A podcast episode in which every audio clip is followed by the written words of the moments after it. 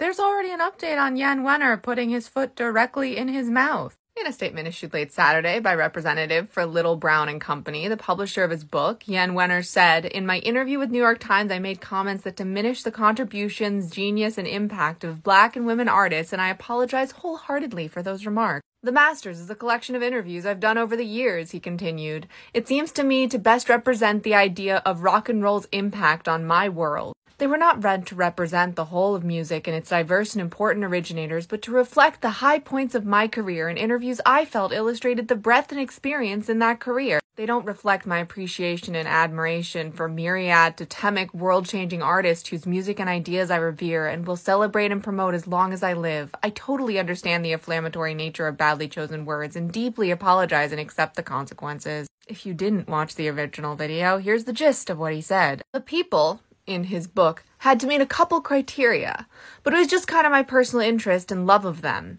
Insofar as the women, just none of them were as articulate enough on this intellectual level. I do know about misspeaking. I know that's a thing. It's a thing that happens a lot. That wasn't misspeaking. You're just now trying to take your foot out of your mouth. Sorry, Jann, you really didn't succeed. And you probably alienated some people you've been trying to win the favor of in the process. You don't get to say that women and black musicians aren't intellectual enough for you and then come back with that apology.